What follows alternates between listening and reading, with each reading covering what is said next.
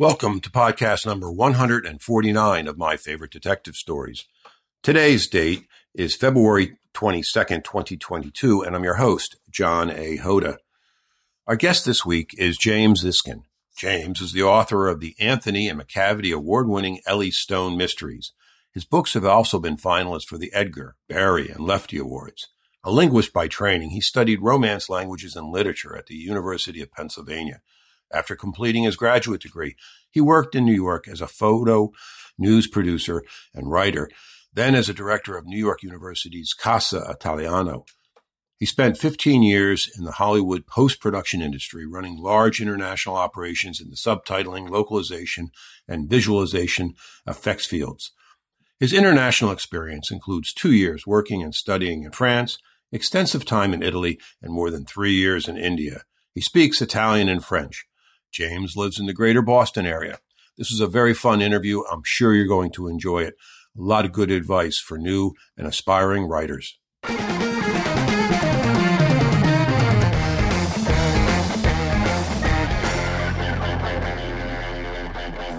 Welcome to my favorite detective stories. I'm your host, John A. Hoda. Come sit by my campfire as we listen to crime fiction writers talking about their flawed fictional detectives.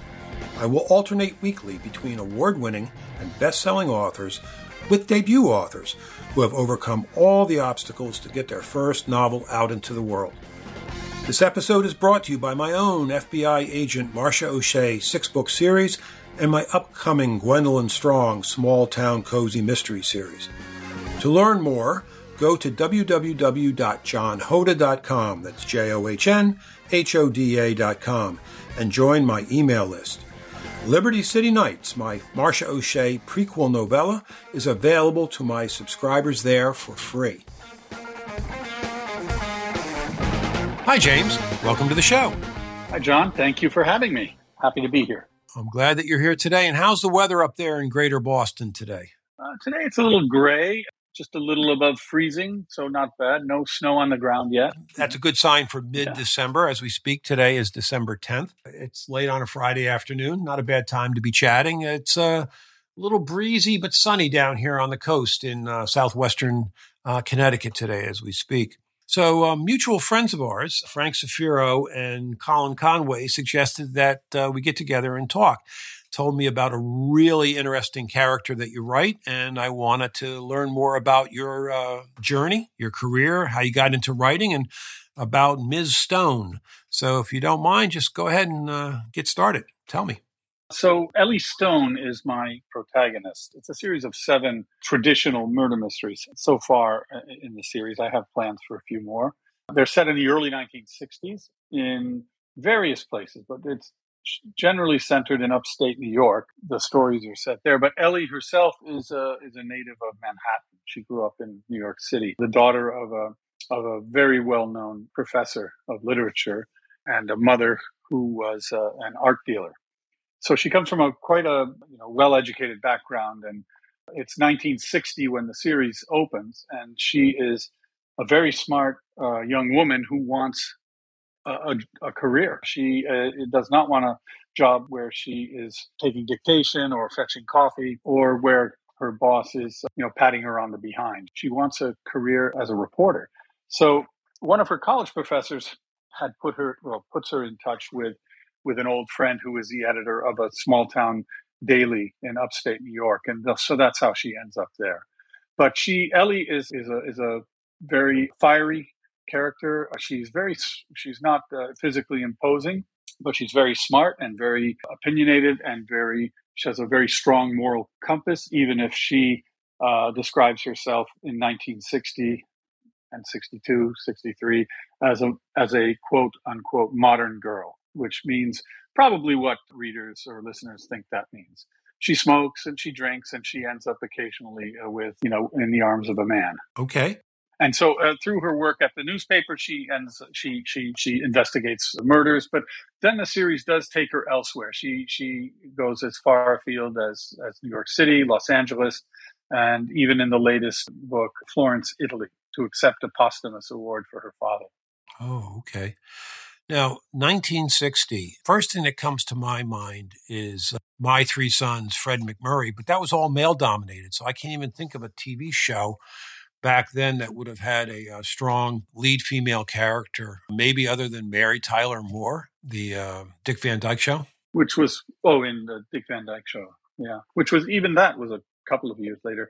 Yeah. Uh, maybe, well, Donna Reed but Donna Reed was a different kind of, you know, that was a housewife and different kind of a story altogether. You know, the uh, Patty Duke show maybe, but uh, that, that's about teenagers. So right. yeah, I can't think of, of anything from that time that would that would fit Ellie. Yeah, really. So 1960 through 1963, not necessarily historical, but definitely period. And uh, period in the sense of uh, where all your also in setting of where all your places are taking place. So not only is it you know between the, the Cold War 50s and before the explosion of you know, peace, love, and you know the you know later 60s, but also in terms of uh, location. You know, we're talking about you know uh, some mill towns that are going through upheaval. We're talking about you know different political situations going on where labor is different, and really a time when uh, kind of time between, for lack of a better word. Why did you choose that uh, era? May I ask? Yeah, I, well, it, you're absolutely you know right on the money there. I wanted it to be before the sexual revolution. I wanted it to be kind of that, as you called it, an in between period. But the exact date isn't that important, but the exact starting date of January 1960 is when the first book begins, was due to the fact that I wanted to set it at a time when the memories of World War II were still, you know, very fresh, but yet starting to fade, you know, for people who had experienced it. One of the important subplots and the main plot as well definitely harkened back to World War II and memory and things like that. So that was the choice for that. I thought 15 years was a good amount of time for that. But the, the 1960s, precisely because, you know, if Ellie's spirit had been, the, her spirit were placed in a story set in the late 1960s or early 1970s, it wouldn't have been quite as daring on her part, let's say, you know, or as scandalous that she occasionally does uh, end up in bed with a man who, you know, is not her husband because she's not married. So, yeah, that's very much on my mind when I started it. I wanted her to be pre feminism, pre sexual revolution. And yet, at the same time, in 1962, Helen Gurley Brown's uh, Sex and the Single Girl was published. And that kind of works very well in terms of Ellie's personality or her, her backstory, if you will. This idea that, that nice girls never did this kind of thing, I think, is, is very naive. And, and a book like Sex and the Single Girl certainly kind of illustrates that.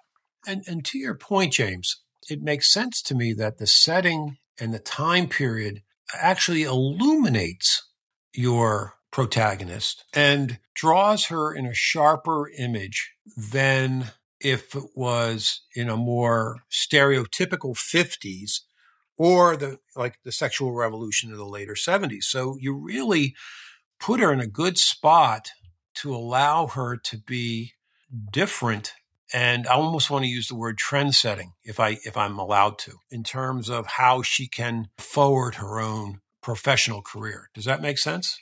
It does. I've thought a lot about that kind of thing. In her case, what was always present in my mind is that she's not aware of the fact that she's a, a trailblazer. Oh, okay. And she doesn't want to be either. She has her, her opinions and her desires and what she wants to do, but she's not thinking, I'm going to make the world better for women and you know, she just is is kind of maybe uh, the nose is a little closer to the grindstone and thinking, I I want a career, I want to do something that that I think is important, and uh, that's that's what's in her mind. I mean, the the result is the same. She is doing that, and I think that the the contrast of the time, you know, her intelligence and her wit, you know, set against the restrictive society norms of the time, does work to define her. I hope more clearly for for readers.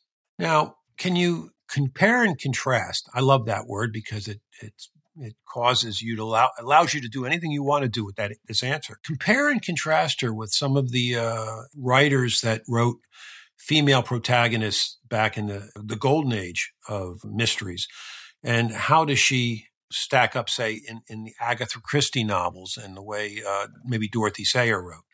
Do you, do you mind? Uh... Well, definitely Dorothy Sayers. Definitely Harriet Vane. I think is is a is a good comp for okay. Ellie Stone. She was a little bit scandalous. Uh, she was very smart. She was very independent minded and and you know i think harriet vane is, is a great example and that would be 40 maybe 40 years or 30 years before ellie stone's time period the difference is that harriet vane and the contrast here is that harriet vane ends up with uh, lord peter wimsey and you know ellie does not do anything of the kind i set out in this series to kind of stubbornly say i want to to kind of stand the, a bit of the genre tropes and, and commonplaces on their head. Instead of a male investigator or private eye or reporter who uh, sleeps around and smokes and drinks and never settles down, I wanted it to be my protagonist, Ellie, but with more obstacles in her way because she's a woman. And I naively made that choice, I think, when I first had the idea for this series and started writing it. You know, today there's a lot of talk of, of appropriation and, you know, writing I think people are coming around and they they they agree that it's it's certainly okay to write across gender or even to uh, you know to represent you know maybe an ethnic group that is not your own but you better do your research and do it right. But when i began i think you know and it was probably 15 maybe even 18 years ago when i first had the idea i don't think had it been published then there would have been maybe a, a totally different reception.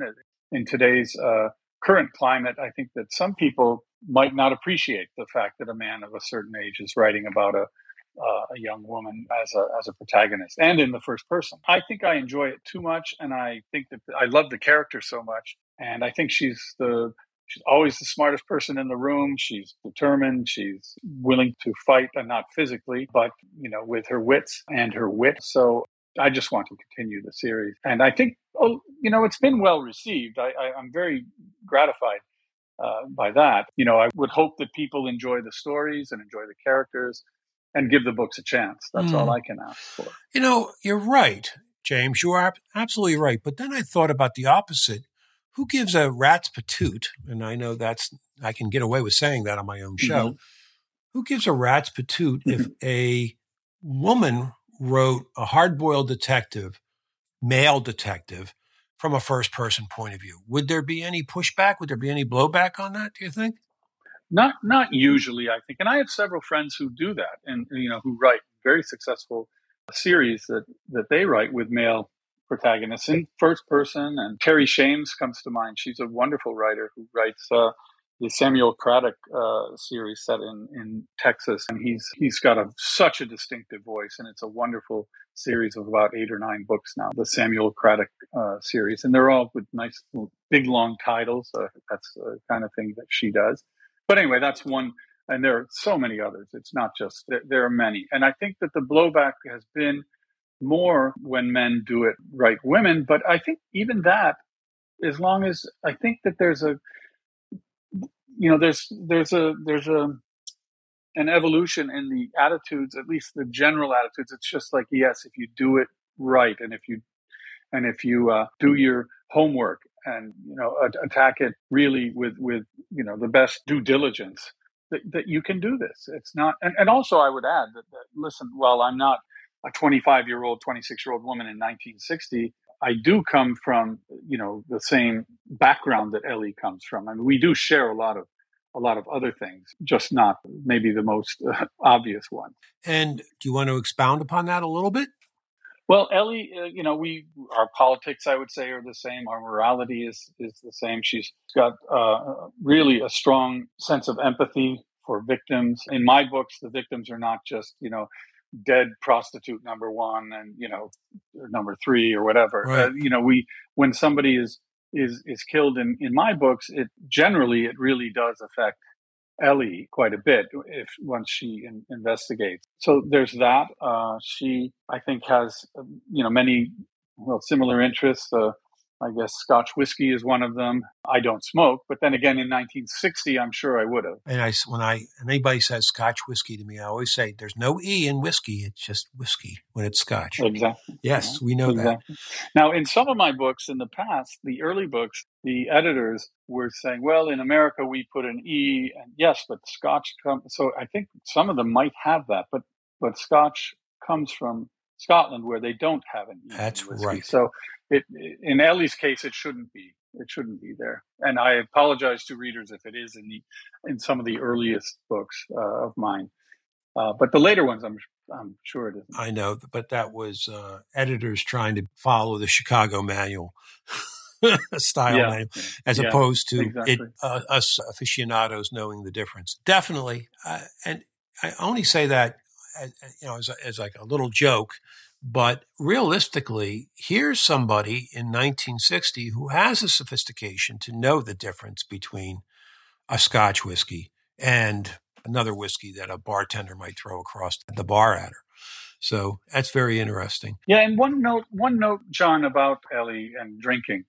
Again, that's one of the one of the commonplaces we see in in the crime fiction genre, and and sure, it's overdone, and I, but you know what? I have no problem with cliches if they're handled well. Mm-hmm. And um, the the truth is, if you read a couple of the books, Ellie is is what today we call a high functioning alcoholic. She holds her liquor really well, and that's maybe part of her problem. She can drink men under the table when they're trying to get her drunk to take advantage of her, that kind of thing. I think she once said many men have ended up under the table instead of under my under my sheets, you know, when they were trying to get her drunk. But that was part of the setup. And look, this isn't real life and no books out there in, in, in our field are. You can take the most realistic police procedurals and, you know, we do still have to suspend some disbelief when we read them. You know, amazingly complex and fascinating and, and, and confounding cases does a detective see, you know, in, in a career. It, I mean, there may be some, and, but I mean, I would imagine most crimes are just, uh, you know, well, it was the husband who did it, or it was it was a drug dealer who killed another drug dealer, and it's not always a mystery with a puzzle and things like that. So we do suspend our disbelief when we're writing this. I know that Ellie is. She seems she has the trappings of realism on the outside. She she's not a superwoman. She's not a she's not one of those uh, female detectives who beats up the bad guy. She she's she's a pipsqueak. She she she could never do that. So again, she uses her brains, and I like to think that that's the realism that I was striving for. But but I do really believe people should consider that it's okay that we suspend some disbelief. I think even Harry Bosch. I mean, how many how many great cases could could he have, or is it mostly just you know going after a drug dealer or you know or some you know some something along those lines? Yeah. No, uh, Harry Bosch is one of my favorite reads. Michael Connelly over the years. Absolutely. And, but it's set in L.A., so you have your chance to have more than the garden garden variety gangbanger. Although, you know, uh, Bosch has taken some of those gangbanger cases because it's very simply uh, the, the life that died is just as important as any other life. You know, that's one of his mantras. Yeah. But let's not talk about Bosch too much. There's a lot of literary flair to what you write with Ellie Stone because people perk up and, and pay attention to what you're doing. I mean, winner of the Anthony and the Barry Awards for Best Paperback Original, uh, Macavity Award for Best Historical Novel, and also uh, you've been a finalist for the Edgar, Barry, and Lefty Awards. So, you know, some people are taking notice to this girl from the 1960s and the plots and the settings and the dialogue and, and the other things you put together with this. So, definitely some good stuff here to take a look at. And that she also, I think, the 60 that that period in the 60s allows you to really put her at odds with the good old boys club that that gives her absolutely more of a um, a difficulty to uh, overcome you know not only we know better but we know better than you girl you know i hate to say it that way but hey you know that's what yeah back yeah. then so she's got both of those things going uh, against her, which makes her even a more compelling protagonist for the readers to want to to root for. And that sounds to me like something that has come through, and you've done a nice job of turning that. Now you say there's five so far and and seven planned. Is that is that what you said earlier? No, no, seven so far. Seven There's so far. Seven, seven so far. I apologize. Yeah. I didn't write that down. So right. no, but what you say about this, uh, that's all right about the 60s you're absolutely right and the attitude of the men like her bosses and the people she interviews it's almost every time. She's known in that small town that small mill town and dying mill town in upstate new york. They they know her as the girl that's what they call her and and she's becoming kind of known and the, she's got a good relationship now with the sheriff of the county but most people who run into her underestimate her and that eh, like they they they obviously disrespect her first but then sometimes that she works that to her advantage because they underestimate her. That that can give her an opening sometimes. I love it. So, how long have you been writing, Ellie? Uh, I wrote the first one probably in 2008, and then you know then I started the search for an agent, and finally found an agent, and then it took like about three years to to sell it. So, and but then the first one, and then we sold the, the, the subsequent books, you know, with with no problem to the same publishers. And you've been with the same publisher since? Uh, I, up until the, the first seven books, yes. I have a new book coming out next December, a year from now, but that's with a different publisher, and it's a different uh, a different uh, series, I guess, a planned series. I'm hoping for. Up to you if you want to preview it with me. Yeah, sure. Uh, that book is uh, entitled uh, Bombay Monsoon. It is set in 1975 India, in Bombay, what is today Mumbai. I've spent almost four years in India working and traveling. Uh, for many, many years, I was working in Los Angeles and we set up a couple of businesses in India. And so I, I would spend months at a time over there. But then uh, in 2010, 11, I also 10 and 11, I guess I, I, lived. I was living in India for 18 months. My wife is Indian, and so I've spent uh, a lot of time just visiting anyway, and it adds up to almost four years in India. So uh, I was, you know, fascinated, and I love the country, and you know, I've long wanted to write something about India. So in 1975, what happened was Indira Gandhi was the uh, prime minister, as her father had been, and she and her father had been the prime minister of India for 26 of the 28 years India had been independent at that point in 75. And in 75, there were, she was facing a lot of domestic uh, opposition and strife. And so something um, sparked her to declare a domestic emergency. And so for about 18 months, they suspended civil liberties, due process, freedom of the press. She threw her political opponents in jail. And so that, that's the backdrop of this series. It's an American journalist who shows up in India just as the emergency is declared. I call it Gatsby meets Graham Greene on the subcontinent. That's how I describe the book. It's this young reporter who kind of falls for the girlfriend, the lover of, of a very kind of mysterious and magnetic man who befriends him. It's it's a thriller of sorts. It's not a typical thriller, I'll say that. And and I like to say if I'm going to compare myself to somebody, why not Graham Greene? That would be just fine with me. All right. No. For that book. But I'm and I'm not saying it's up to Graham Greene's standards. I'm just saying it's got that kind of stranger in a strange land, uh, you know, that kind of a feeling that you you get in so many Graham Greene novels no, I, I understand. I, I get it. I, am with you on it, and I, that's neat to know that you know another publisher is, wants to take a chance on Bombay Monsoon. There, you're stretching your legs in a new direction, and that this is going to and take writing a male character. And, and for, yeah, I, I got that part time. too. I was listening. yeah, yeah, and yeah. let me ask, but what was the impetus going back to writing the first Ellie? Where were you at in your writing career at that point, and why did you decide to write Ellie? Well, you know, I'd always wanted to be a writer from the age of 12. Okay. Uh, I, I, wrote uh, my first novel at the age of 12. It was awful. It just, I mean, it's what a 12 year old might write. You know, it was just not very good. I'm a firm believer, and somebody once said that, you know, a writer has to write, get rid of the bad words, like the, the rotten words of writing before you can start writing the good ones. And so that's how you learn. You just learn by doing it. Some people are great right out of the gate. I was not that lucky. I had to work at it. So I wrote that novel. I wrote another one when I was in college that was bad, but not, it wasn't awful, I suppose, or as awful. In graduate school, I wrote a, a huge historical novel, and that one was was okay, I guess, getting better. Uh, then I wrote a couple of novels in the maybe 10 years later that were improving enough to get me an agent the first time. This was in the 90s, early 90s, but we never managed to sell those books. And then in about 2005 or six, I just said, you know, career and life got in the way. And I was just thinking, you know, this dream of become, becoming a writer, just, it's never going to happen if I don't get on my horse and do it now, because if not now, when? So uh, that's when Ellie came into, into being, thinking about it, writing it, and then finding an agent.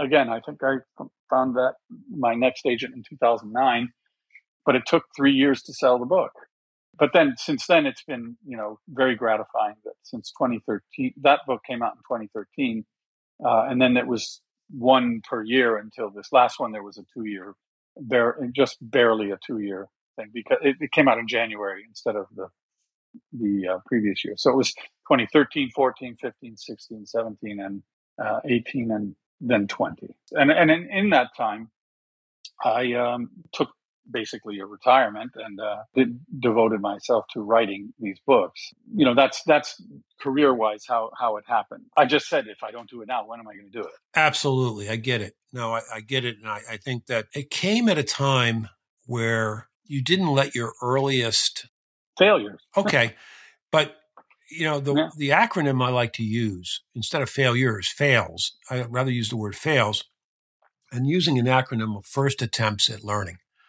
I, I think that that's that best explains it in that you didn't say, "Oh, I wrote this piece of you know whatever," and then I'll never I'll never live up to my own idea of what a writer should be. But you just kept writing and writing, and like you said, you got the bad words out of the way. And over time, you developed your style. Over time, you developed your voice.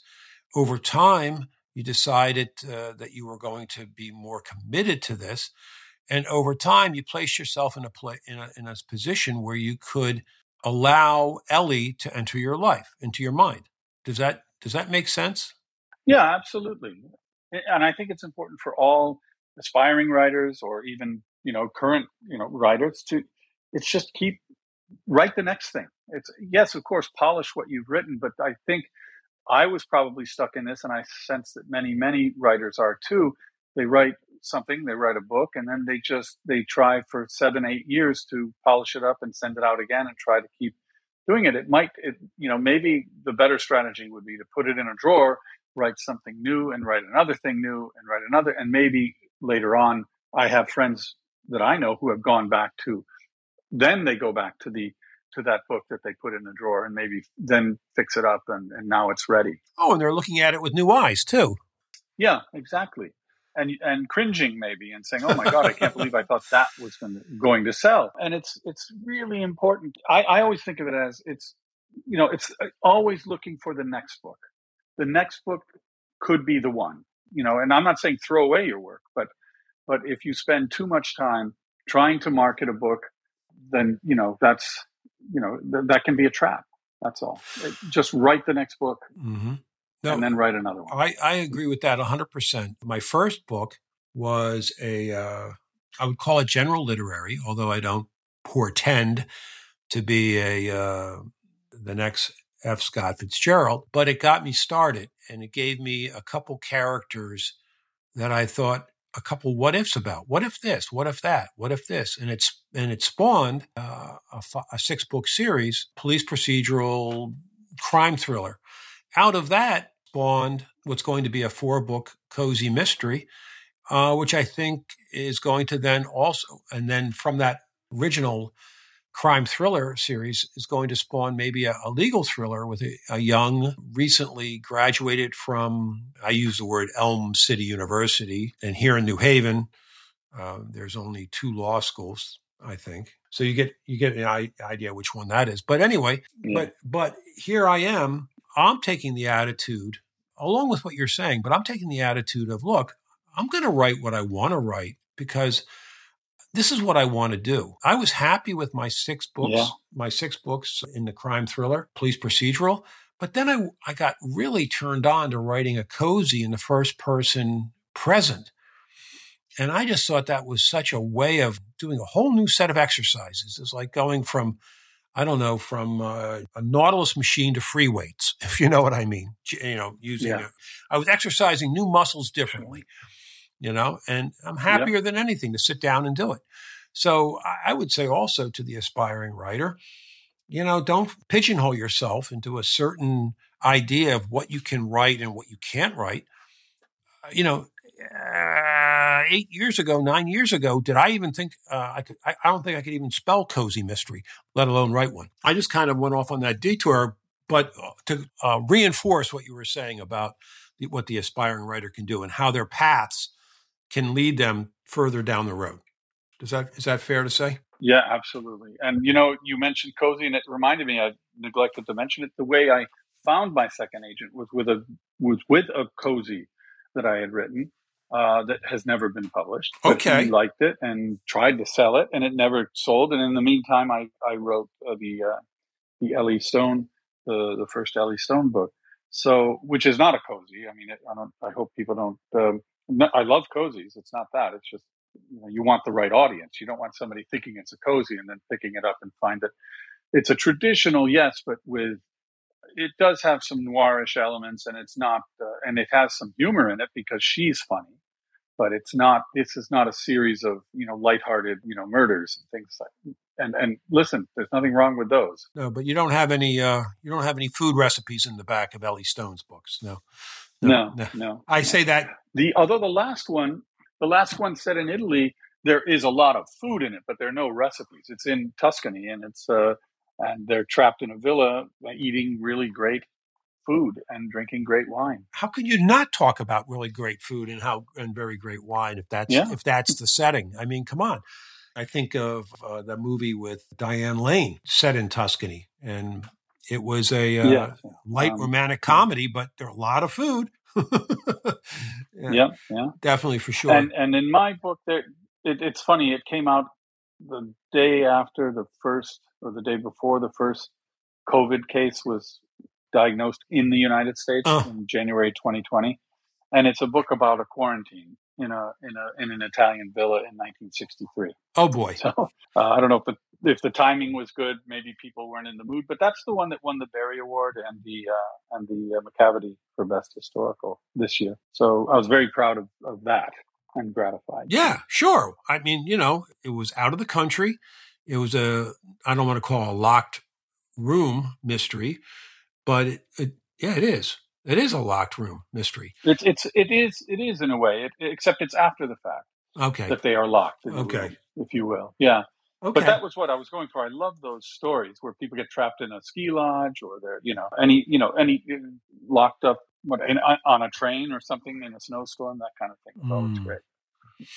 Now, if if we could just take a, a, a little, hurricane or something. Yeah, I, I get it because it, it, it, sets the mood and the the mood, the setting, and the concept are all affected by, and the plot are all affected by the their circumstances. So it really sets the reader's expectation as to what's going to take place. And if they want to go on the ride, well, they know that this, this is what it's going to be. So you're already identifying your niche of readers. And if they like your uh, protagonist and they're going to say, well, I want to see what Ellie does in this situation. I have to ask you though, uh, the 25 year engagement in league with Sherlock Holmes. Can can we talk about yes. that a little bit, please? Absolutely. I was approached by uh, Laurie R. King and Les Klinger, who edit these. Uh, they've done, I think, four or five of them. These collections of stories based on, uh, not based on, inspired by by Sherlock Holmes. They approached me and asked if I'd like to write one, and I thought about different ideas. It didn't have to be uh, a pastiche or a, or a Sherlock Holmes story, just some, somehow inspired by it. So um, I thought long and hard about writing something different, like a caveman Sherlock Holmes. I thought, wouldn't that be kind of cool, you know? Uh, but in the end, I read the others, and then I, I looked at like readers' comments, and I saw that a lot of them said, "Yeah, but there are no Sherlock, or there are very few Sherlock Holmes stories here." So a lot of people bought those books with the expectation that there would be Sherlock Holmes stories, like you know, past, straight pastiches. So I said, you know what? I don't want to get a, a bad review, so I'm going to write a Sherlock Holmes pastiche for this.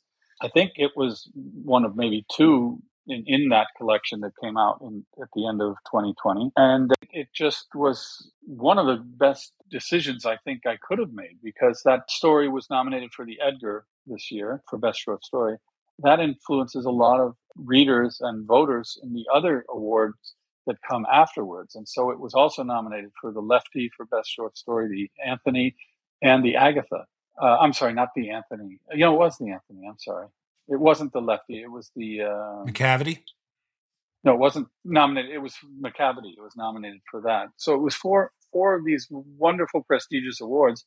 Of course, it didn't win any of them, but that's all right. It's pretty tough to get a nomination for an Edgar. So I was thrilled. And um, it was a fantastic experience to write the story. And it really helped me sharpen my research skills, and I found new resources and, and strategies to do that research to avoid the pitfalls of anachronisms and and just things like that. I found some some wonderful resources like uh, this Ngram Viewer, which is a Google site, Ngram Viewer, and you and it's it's all of the books that have been digitized. You know, over the last 10, 15 years, uh, Google has been digitizing millions of books, and um, you can search for terms, and it will tell you how often they show up.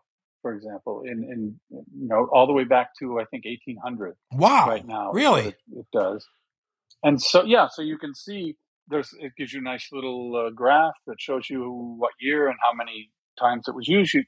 You, know, for example, I looked up, I, I tried to be careful and, and say, know what you don't know and look up every term to make sure it was in use in the 1880s in London because, you know, that's where my story was set. So I looked up, one of them was soldier on. And I thought, of course that was used, you know, but I'll be careful and I'll look it up. And lo and behold, there were many soldier ons listed. But when I clicked on the reference and it showed them to me, it was like a soldier on leave. And it, it apparently, uh, the term uh, was, was coined here in somewhere in the mid 1800s, which was fine, but it really didn't catch on in the UK until after, around the end of the First World War. I got you. So I changed it. You know, it was it's things like that that came up, and it's if if you use this this ngram viewer and use it carefully and get to know it and make sure you're you're checking, and it can be it can be a lot of digging and and and verifying along the way, but it can be if, sometimes you're just looking for one occurrence in your time period that you're writing in of the use of the word you're looking for and then you say okay it was being used then so i can i can use it in my book. I also used the sherlock holmes concordance uh, you know because I, there i could look up all all the words that are that, that conan doyle used. There's a sherlock holmes concordance? I did not know that. On online yeah. Oh just it's online. You can just look up any word and it'll tell you how many times it appears and how many you know and if it doesn't appear. Now, if it doesn't appear, doesn't mean that it wasn't in use at that time. That's where the uh, ngram viewer comes in handy. But uh, yeah, no, it, was a wonderful thing. I mean, it, that was ironclad. If, if, if if Conan Doyle used it, you know, a, a certain term, I could use it. For example, blow someone's brains out. It might sound kind of vulgar and or you know, maybe modern and and not something that would appear in a Sherlock Holmes story, but it does. So I put it in mine too. He uses, he definitely used it. I can't remember which which book or which story it was in, but uh, and things like hunting seasons, things like that. You know, there are that wasn't the, the necessarily the concordance, but like the you know almanacs, the British almanac uh, from if you could find it from 1882 to see well when was uh, you know when when was duck in season or whatever if, if, that's something you need in your story. So actually in mine it was otter. Okay. It was otters so that appears in the story. It's so interesting that you got the offer you did your research into writing a short story and and what the audience was missing you wrote a story that you really enjoyed, but you also want to make sure that you were historically accurate for the language you were using at the time. You're a linguist too from your training, right? If I'm not mistaken. Correct. Yes. So that. Yeah, I studied. Um, yeah, all, Romance languages and literature, and uh, a lot of linguistics went into that. But I guess linguist can be used to be someone who studies linguistics, or even somebody who learns languages. So I guess I was a little bit of both. As a matter of fact, I'm currently I'm a French teacher and a middle school French teacher here in Massachusetts. Wow. Um, and uh, I've taught Italian in the past as well, and I just love languages. It's really a big passion. So, but then with all that, you, you know, I was talking about going from a Nautilus to free weights. You were going from some other sort of exercise with Ellie to something totally different with Sherlock Holmes, and and we're able to uh, to make it work. And it worked out very well for you. So I think that was a nice departure from what you were doing into to something else. You, and you took a chance. You didn't just rest on your laurels. You didn't stay with the formula. Not that Ellie's a formula, but you know what I'm saying. No, absolutely. Thank you for, for that. It, but you know, it, and and John, I uh, don't want to you know mislead anyone. It was a ton of work. I reread, I think, almost every Sherlock Holmes. I mean, I really, really went back and reread everything, or you know, 90, 85 percent of it. To right before I wrote it, it took about a month and a half because I wanted to to get the voice in my head, you know, and try. And I don't know if if, if I've done that or not, but a lot of people have, have said they thought I did. And I tried even to find a plot that, that was very, you know, Holmesian and something that's very, that would have been very present in, in British minds of that time or in British memory of that. So a lot of that story takes place or in the past, it's a cold case basically from India uh, in the 1850s when the uh, Great Mutiny, what the British call the Great Mutiny, happened, and what the Indians call the First War of Independence. But that that you know the, this whole notion of empire and you know that was that was something obviously that that that the English the English were so proud of and and and just always thinking of. And and so, you set this in so India. The story that is set. No, no, it's set in London, but it it, it, it, it goes back to something that happened in India. Oh, I see. Uh, in 1857. Okay. So a nice, very 25 years later, and that's where we get the title. You know, so basically, it's a, if you will, a cold case or it's a cold story, and and I think that works well. That you you hear a lot about about even in in Holmes. There are several, I think, mentions and stories of uh, even even Watson himself. I mean, the the first the first book begins with his his history in India, right? When he was wounded, doctor and then goes back uh, study in Scarlet. Yeah, and when he goes back to London and finds needs to find lodgings, and guess what? He ends up with a roommate named Sherlock Holmes. Mm-hmm. A, a, rather odd so, fellow, yeah. but I can almost yeah. see the gaslit, fog shrouded Baker Street with the sound of the mm-hmm. clop of horses in the distance. I can almost feel and see it. Well, that's all in the story. There you go. Every word you just said is in, the story. Gaslight, gaslight dancing on the walls, and the, and Holmes hears this, the, the the the hoofbeats of a single horse in the street, and he says it must be a hansom cab. So yeah, it's it's all of that. You know, Holmes with his uncanny. Oh yeah, powers uh, of observation. You know, interpretations that are just right. You know, yeah. like yeah, and and the the idea. I kind of went into the story wanting to illuminate a little further the whole and have a little fun. And so Watson, the, this story, he tells it. It's, it's a case that Watson has nothing to do with, but he's just a witness to it as Holmes solves it. But he he he he describes a few things that Holmes does that actually annoyed him at the beginning of their relationship. Oh, nice. Uh, but but not enough. Yeah, but not enough to like, for example, his you know, his bragging about knowing everything about mud. He he said that he hated that when Holmes said the you know told him about that and about cigar ashes. You know, the distinguishing characteristics of of cigar ashes. But then in the end, he said it's all replaced by the by the affection and the you know the companionship that he that he cherished with Sherlock Holmes. So it's a, it's like minor annoyance that a roommate might have with another one. And I had a little bit of fun. It sounds like a, it's an interesting read. It does. I, I already I already know what's on my shopping list for this Christmas.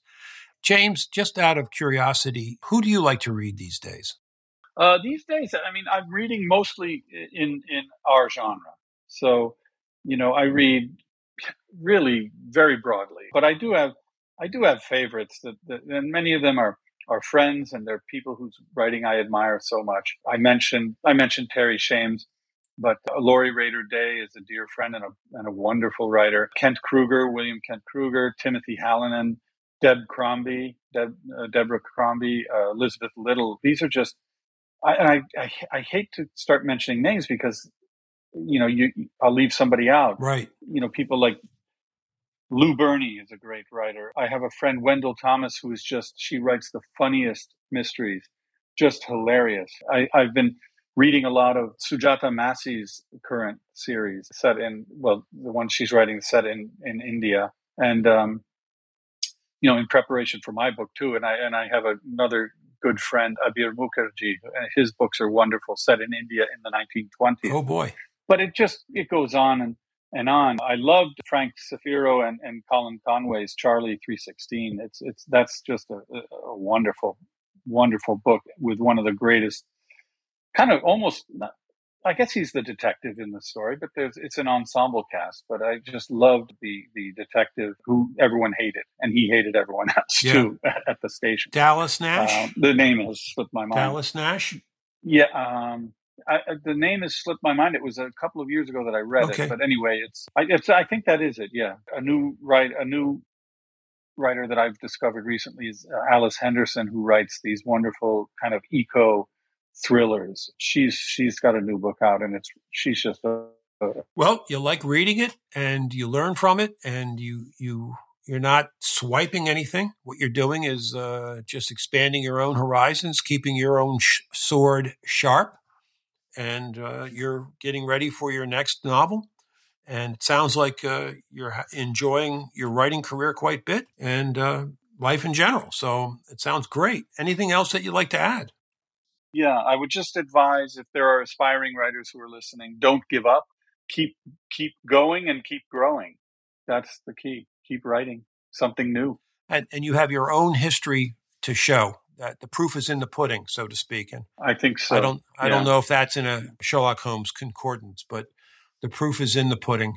And uh, you did it. You know, the first ones weren't uh, the greatest American novel, but over time you got uh, to where somebody thought that it, this was uh, worth taking a chance on, and somebody and they convinced somebody else to do it. And how many books later, you're you're able to write and attract readers and and have an enjoyable career, and you're getting uh, recognition for your writing ability as well through the award process. So, congratulations! And it was a wonderful interview today, and I thank you for your time.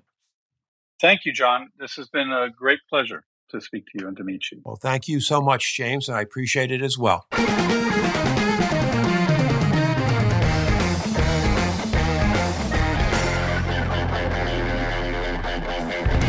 Thank you for listening. I hope that I've earned your interest and your time. Our guest next week is Karen Odden. Karen received her PhD in English literature from New York University and subsequently taught at the University of Wisconsin Milwaukee. Her first novel, A Lady in the Smoke, was a USA Today bestseller, and A Dangerous Duet and Trace of Deceit have won awards for historical mystery and historical fiction. Her fourth mystery, Down a Dark River, became available November 2021. A member of the Mystery Writers of America and Sisters in Crime, Karen was awarded the 2021 grant from the Arizona Commission of the Arts. Karen currently resides in Scottsdale, Arizona with her husband, two children, and her ridiculously cute rescue beagle, Rosie. This was a fun interview. I'm sure you're going to enjoy it.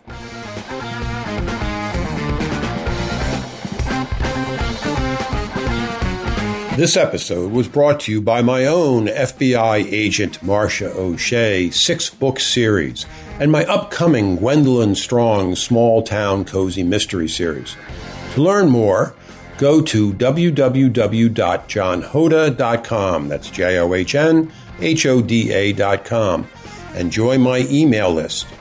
Liberty City Nights, my Marcia O'Shea prequel novella, is available to my subscribers there for free.